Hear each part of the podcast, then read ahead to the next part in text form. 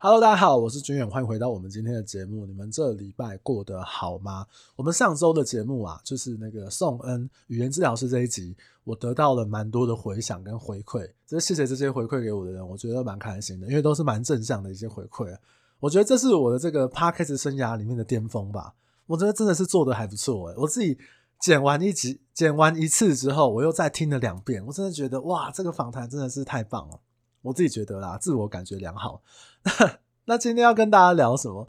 今天要跟大家聊一下，说就是我之前陪同客户处理过一个租约纠纷，他是一个非常非常夸张的租客。那我会以这件事情为例，提醒一下房东，我们在订约、在租房子的时候，我们必须要注意的一些事情，可以让你避免一些不必要的纠纷。当然，在正式开始之前，如果你还没有到的脸书或者是 Instagram 上面去看看的话，也欢迎你过去那边看一下，因为在那个地方有我更多想要跟你分享跟讨论的事情。那讲到脸书平台，这礼拜应该大家都被那个二十年前的电话这个事情疯狂洗版吧？因为那个大 S 跟库龙的关系，哦，这礼拜大家都在讲那个我电话用了二十年，二十年前的这个旧情人什么什么的。其实我觉得看的真的是有一点点疲劳。我倒是可以跟大家分享一个十五年的一个故事，那前天发生的。我前几天，我跟一个朋友，我们两个都在台北市上班，我在大安区，他在信一区。其实我们两个已经约了半年吧，但是都因为一些事情，比如他忙啊，或者是我忙啊，时间对不上等等的，我们大概半年没有碰面。那前天他就突然赖我，他就说：“欸，黄俊，你在干嘛？我下午刚好有一个空档，要不要这个出来呃碰个面？怎么样的这样子？”我说哦，好啊，看一下时间，诶，我的时间这个时间也可以。那距离这个呃，我们两个距离也没有到很远。那我就跟他说，那你在哪边？他说哦，好，我在哪里哪里。我说那不然这样子好了，我到捷运站去接你，我骑车载你，然后我们就骑车到那个就是他下一个目的地要去的地方，我们找个地方聊天这样子，反正也不远。然后他就说好。后来他我到捷运站接他，他上车之后，他车上很认真的跟我说，他说诶，黄俊，我跟你讲。我自从嫁了这十五年之后，我都没有坐过机车诶、然后我说啊，是哦，我说怎么可能？因为他也是这个业务工作，你知道？我说那你跑业务你不骑车吗？我看你也没有开车啊。他说没有，他工作的时候他都是搭捷运，然后或者是搭计程车。那有一些比较远的，他就是搭计程车这样。我说哇靠，你这样太猛了吧？那每天都这样？他说对，他每天都这样子。然后我说。他说：“自从那个可能还学生时期的那个，他说他现在朋友也不会跟他讲说，哎，这个某某某，我骑车载你去哪里哪里。没有，他们都是开车，不然就是他自己的话就是搭大众大众交通工具这样子。他说这是大学生才，哎，我骑车载你去，哎，黄俊很开心啊，什么？他觉得我觉得超好笑。我说哈，那我说跑业务都骑机车哎。然后后来当然因为很久没见嘛，我们还是分享了很多最近发生的一些事情，也蛮好笑的。”因为我跟他就是聊得蛮来的，然后后来我真的有两个心得，第一个就是我是不是认识了一个豪门贵妇，我不自知，然后我竟然还斗胆，就是说，哎、某某某，我今天骑车载你去好不好？我就觉得蛮好笑，他就说，哎、欸，这是大学生，哎、欸，咔咔好。然后第二个就是，哎、一样是跑业务，我真的妈的是劳碌命哎，我真的傻眼了，就是他说他十五年没有坐过机车。我跟他说：“哇，这真的是我的荣幸。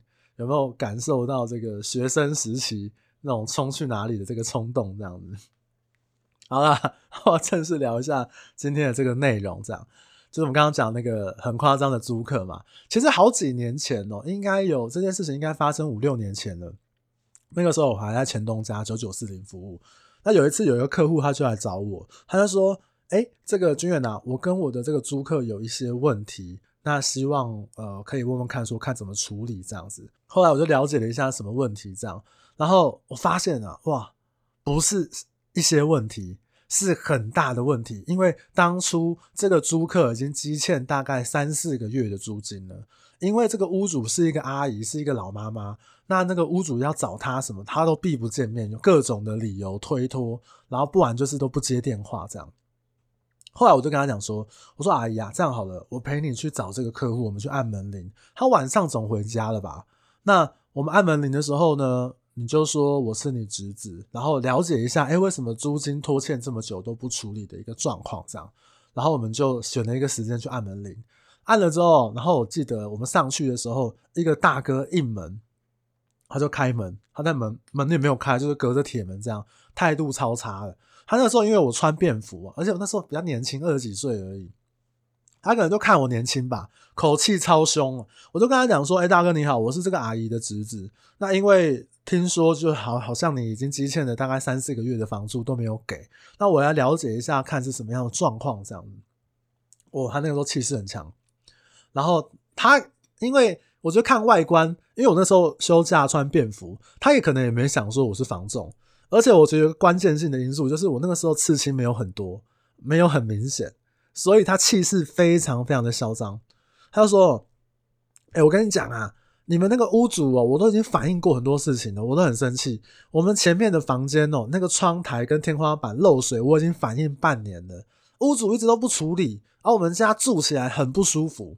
我老婆、我小孩都生病，而且造成的这些生病啊，这个赔偿啊，东西啊损坏啊，我都没有跟你那个阿姨算。所以我现在房租我当然不缴啊，我当然就是要。”赔偿我这个租，呃，因为这个住到漏水屋啊、壁癌屋啊，导致这个赔偿损害的部分，你要先处理好吧？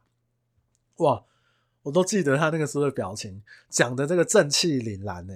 我觉得哦，他在家一定有很大力的练习这一段话，哎，这讲的脸不红气不喘的，我没有办法想象怎么会有人可以讲一个歪理，然后讲的这么理直气壮。真的，你不尴尬，尴尬的就是别人。我那时候觉得，哇靠，你怎么那么厉害啊？当然啦，其实我也想过会是这样的事情嘛。那我就说，我就从包包里面递出了一张名片，我就说：“哎，大哥你好。”那因为我本身是在仲介业服务，那服务也有两三年的时间了。我们很常碰到租屋的时候屋况不修缮，或者是租客不付租金的问题。那我们公司有这个法务单位，也有法务人员，可以协助你们去做一些处理跟处置。因为你们这样牵扯不清。你说有这个壁癌漏水，哇，造成的一些损害好严重啊，听起来好恐怖，好像你们家这个受尽的委屈这样子。那我说，那我们就用法律的方式处理起来会比较快。他听到这样讲啊，他马上态度就软化了一半。他想说，哦啊，你是中介哦，啊，你怎么不早讲？我说没有啊，因为其实说真的，我觉得啊，我现在就讲啦。那我们公司有法务可以去做一些咨询嘛。那我觉得一码归一码嘛。那你说那个修缮的部分，屋主要修啊。因为其实这件事情，我在来之前我就问过阿姨了。那那个阿姨跟我说，其实屋租客真的是有反映过，但是因为他一直避不见面，也不接电话，然后时间都对不上，所以他也没有办法进屋里面去看是什么样的状况，或者更不要说去约师傅来来处置这样子。然后我还跟他讲说，我说大哥啊，这样子，因为阿姨哦，请你们这个租客搬走之后，他会把这个房子交给我卖，所以。我会尽我所能的帮阿姨处理这件事情，但实际上，其实阿姨没有要卖这个房子。我在这样讲哦，我只是想要让这个大哥知道，我会大力的介入，而且我会帮阿姨处理好这个事情，因为对我有利嘛。我要卖这个房子，我要赚他的钱嘛。所以哦，这个大哥你就不要再闪躲了，反正你之后对我也好，或对阿姨也好，就是出来面对啦，好不好？自从那一次这样的碰面之后。这个大哥突然口气就和缓了很多，因为之前摆明就是欺负老年人，你知道？但是他自知理亏啊，所以他后来他其实很快，可能住到月底吧，他就搬走了。那这件事情后面其实我就没有介入太多，甚至这个租客其实也没有补齐所有积欠的租金。那那个屋主还有跟我讲，那我那时候就跟他讲说，我觉得很多事情哦，这个就让他这样子过去吧。对，你要去跟他争辩什么？我觉得那个花的力气太多了，把他请走才是真的。那那阿姨她本人人也很好嘛，她也不会觉得说啊，我一定要你欠我四个月租金就一定要还我啊，或怎么样。她只是想要把事情处理好。不过听她说，她最后就是因为屋租客搬走之后，他的这个进房子里面去看之后有点傻眼，因为啊。他这个房子里面，房间里面的窗户边都有被那个抽烟蒂烧过的那个痕迹。他可能抽烟的时候，烟蒂就把它放在窗户上面，所以那烟头一直烧，就会烧到那个铝窗、铝角料的那个部分。然后墙壁啊，都有一些这个很脏乱的一个痕迹啊，地板啊、柜子啊、桌椅都是有一些刮痕撞到的一个状况，然后有些脚都已经坏掉。所以这阿姨后来修缮这些东西，然后还有重新油漆，又花了一笔钱。后来还好，她租给自己认识朋友的小孩，好像是台大的学生吧。那因为学生呃有比较单纯嘛，所以她后来这几年，我们前几哎前一两年碰到的时候，我还有问她，她说不会啊，现在就是都租给同学，但也都还蛮单纯的这样。其实我做中介。我真的每次跟朋友聊天的时候，我都觉得我遇到那种荒谬的事情很多，还有荒谬的，反正不只是房地产纠纷的，你知道？就是有机会我再跟大家好好的这个分享介绍。但借由今天这件事情，我主要是想要给屋主这边一些建议。我们房子在租哦，你难免还是会碰到一些赖皮的租客。我通常第一个建议就是，如果碰到这样赖皮的租客的话，真的尽速解决。那如果有一些不公平或吃亏的地方，我觉得你就当做花钱消灾，你就当做把衰神请走。我知道有时候你不是在意那个半个月、一个月租金，有时候是气不过、放不下。但我们人生之中难免会遇到一些智障，这些智障就是在磨练你的心智的。而且在这个租屋纠纷里面，如果你房东你是独自处理，你真的会花很多时间跟精气神，劳神伤财啊。那如果你要去追寻一些，法律协助、调解委员会，就我个人的经验，有时候屋主不会是太得利的那一端，那你花费的时间、你的青春年华也都不是这么的划算。所以其实总归来讲，就是花钱消灾啦，好不好？当做把衰神请走这样。可是那不代表你不能做些什么，比如说，我觉得更重要的就是你在租房子的源头。租客的筛选就非常非常的重要。你当然，大家看房子的时候，你可以从租客的职业、工作背景、人口的状况，或者是说他为什么呃老家在哪边呢？为什么要租这边呢？大概了解一下，做一些简单的筛选。那聊天的过程中，你大概也会有一些脉络可循，这样子。那签约的时候，请他，我会通常会建议双方一定要提供身份证件来做一个确认。我不能今天我去租房子的时候，然后我就我都不核对身份。屋主也是，屋主有时候都会碰到那种，可能我是拿家里面的房子来租，妹妹拿姐姐的，儿子拿爸爸的，都没有经过所有权人的同意。那到时候你要主张一些权益的时候，就会非常非常的麻烦。那面对租客也是，有时候我我如果我租房子，你没有核对我的身份证件，我就签一个我是马英九，我是陈水扁。对，这个你到时候这个合约根本就是失效的，根本就没有这个人，你知道？你知道求助无门啊，那非常非常恐怖。我的确有看过很多的屋主，他是没有去核对的，租客也是。所以从前面的，比如说了解一下他的租屋的状况啊、动机啊，甚至跟他请教一下名片，或者有些屋主或者有些房子，比如说他的这个东租金是比较高的住家，有时候都会跟。租客去请教一下工作证、名片，或者是他的收入证明等等的，那这个大家就可以做一下参考，这样子。那我刚刚讲这个故事的这个阿姨呢，其实她的小孩都是高知识分子，就她所说，应该都是律师、医生那一种。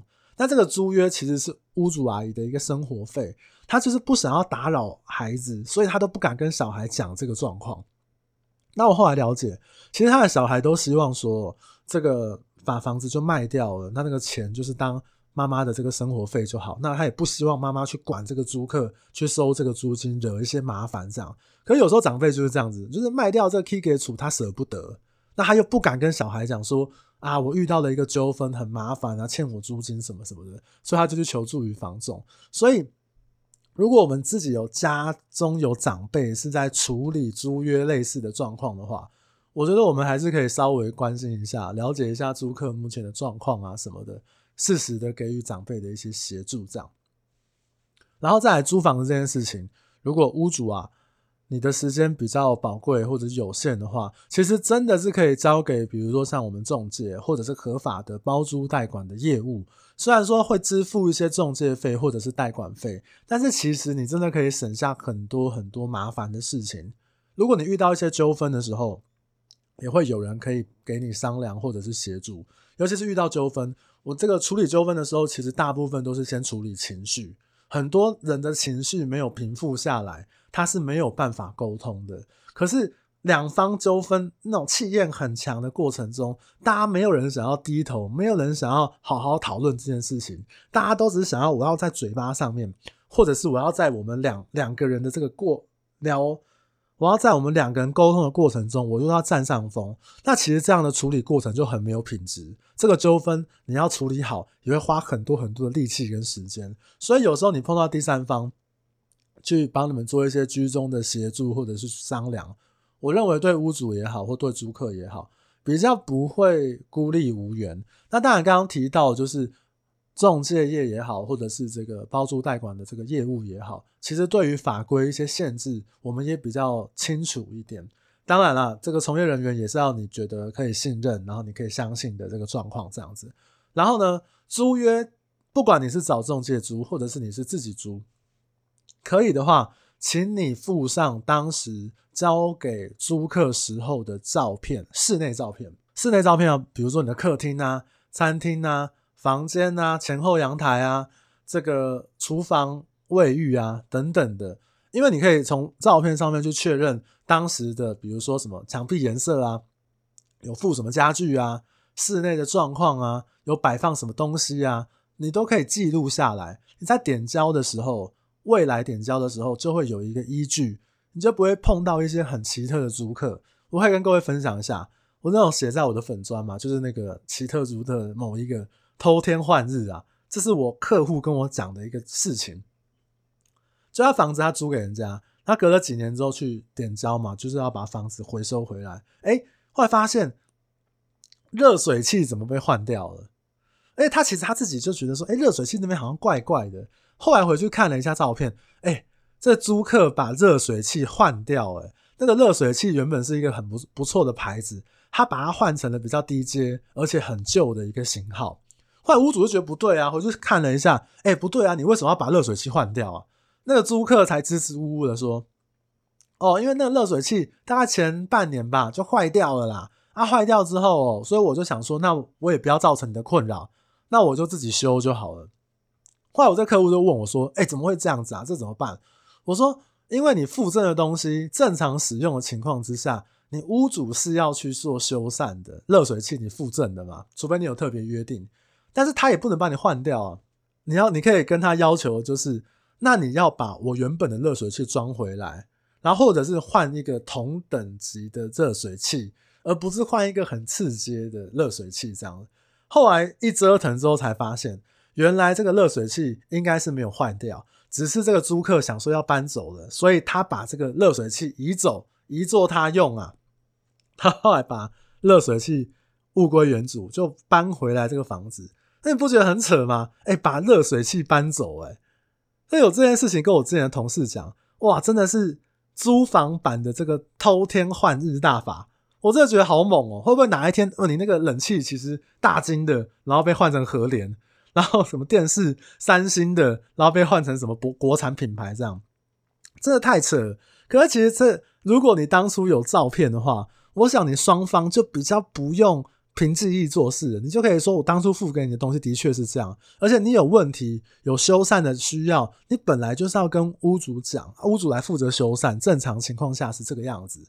那除了这个东西的偷天换日啊，我刚刚想到一个，我还有我这我陪客户遇过的，当然。这是事后才了解的一个状况，就是租给了当初看起来就是啊一个家庭，两个大人配两个小孩，他来租这个房子。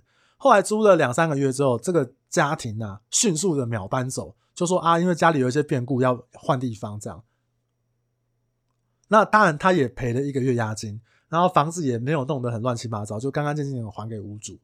我就觉得诶，怎么会这样？不是感觉人还不错的家庭吗？后来我问管理员。管理员才才跟我说，他觉得他们根本就不是家庭，他那个应该是类似什么讨债公司什么之类的。每次上去都是一些阿迪亚，都是一些年轻人，笑脸呐，都没有看过那种小朋友，你知道，他们也没有住在这边。那上面就是好像有一些那种呃办公室家具等等的一个状况，这样，所以这是什么人的偷天换日啊？不过还好，退租的时候其实没有遇到什么纠纷，就还好，而且赔押金的时候退租该赔钱该处理的。也都还是这个蛮爽快的这样子，好了，所以附上照片这件事情，我觉得非常非常的重要。它虽然比较麻烦，但是我觉得做这件事情 CP 值很高。那再来一点就是，我们在点交的时候，请你们去把水费、电费、瓦斯费跟管理费去做结清。水电瓦斯这个都是可以照表去相对应的单位去做结清的，比较不会有问题。结清有两个好处啊，第一个就是你不会有欠费嘛。有些那个租客退租押金还了之后，发现哇，这个电费还欠了三千多块，你让他去找这个租客要就很麻烦了，或者他不给你也你也很难怎么样。那你本身你不管是请租客去做结清，还是屋主这边直接去做结清，中介帮忙你们去做结清，都是啊，就是去确认一下有没有欠费的状况。管理费也是稍微问一下前面有没有积欠管理费啊，或者是说可能这一期的有没有缴啊，你要切算什么的，我觉得会比较清楚一点点。结清这件事情也是有些屋主或租客在租房子的时候比较常遗漏的一个事情。像我们本身自己在帮屋主去出租的情况之下，应该都会注意到这一块。包含像一开始交屋给租客的时候，或者是退租的时候，我们大概可以帮忙都会帮忙处理这样。最后一个，如果你是自己租的话，我会很建议租客或屋主去用内政部他建议的合约。不要再去什么书局买那种简易合约了，有些那种买那种简易合约都是那种十年前、二十年前的库存品啊！你是帮那个书店这个销库存的概念，你知道？现在的那个合合约的这个规范其实有很多不一样的地方。那内政部的这个版本，它可以直接下载，然后可以直接做一些修改，上面会有应该记载，还有不得记载的事项。比如说，我们押金退押金的这个部分的话，基本上你提前退租。赔偿押金上限就是一个月，那不得记载，比如说我不可以去限制租客报税，不可以去限制租客入户籍。我觉得在合约的关系上面对等比较公平，那可以比较保障双方的权益。那我会把这个内政部的那个网址，我到时候把它放在那个资讯栏下面，如果各位有需要的话，可以去看一下。它里面会有包含很多，比如说买卖的这个呃建议的这个定型化契约，租屋的成屋租屋的什么定型化契约，还有应记载不得记载的事项，上面都会有。那我自己也想说，有机会的话，我也想要做一集关于讲解一下它这个合约上面一些特别需要注意的地方，让大家做一个参考。这样子，大概就这几点整理一下，就是你如果真的遇到一些赖皮的或者是很不好搞的租客，真的人生之中难免会遇到一些智障。花钱消灾，你就当做是把衰神请走。那当然，源头的筛选非常非常的重要。有时候我都会跟客户讲，宁愿租到一个好的租客，也不要去追求最高的租金。有时候最高的租金遇到问题的时候，也非常非常的麻烦。家里面如果有长辈独自在处理租屋事宜的时候，我们偶尔还是需要去帮忙关心一下。那租房子这件事情，如果你真的怕麻烦，真的是可以交给这个中介合法的包租代管的业务，帮忙你去处理一些事情。至少遇到纠纷的时候，你比较不会求助无援。那租约呢，自己也好，或者是中介也好，尽量去附上室内的照片，到时候点交的时候比较不会有纠纷，至少双方有个依据。那在点交同时呢，也请你去做水电瓦斯管理费的结清，才不会到时候为了几百块、几千块，还要再去做追讨。然后甚至还要搞到不愉快的一个动作，这样子。内政部的合约是蛮建议大家来做一些使用跟修改的一个状况，其实都写得蛮清楚的。资讯我会放在节目栏的下面，你可以找到这个网址，可以去看一下。以上大概就是租屋上面我会给屋主的一些建议跟想法。当然，如果你觉得这一集的内容有帮助的话，也可以帮我分享给你身边有需要的朋友。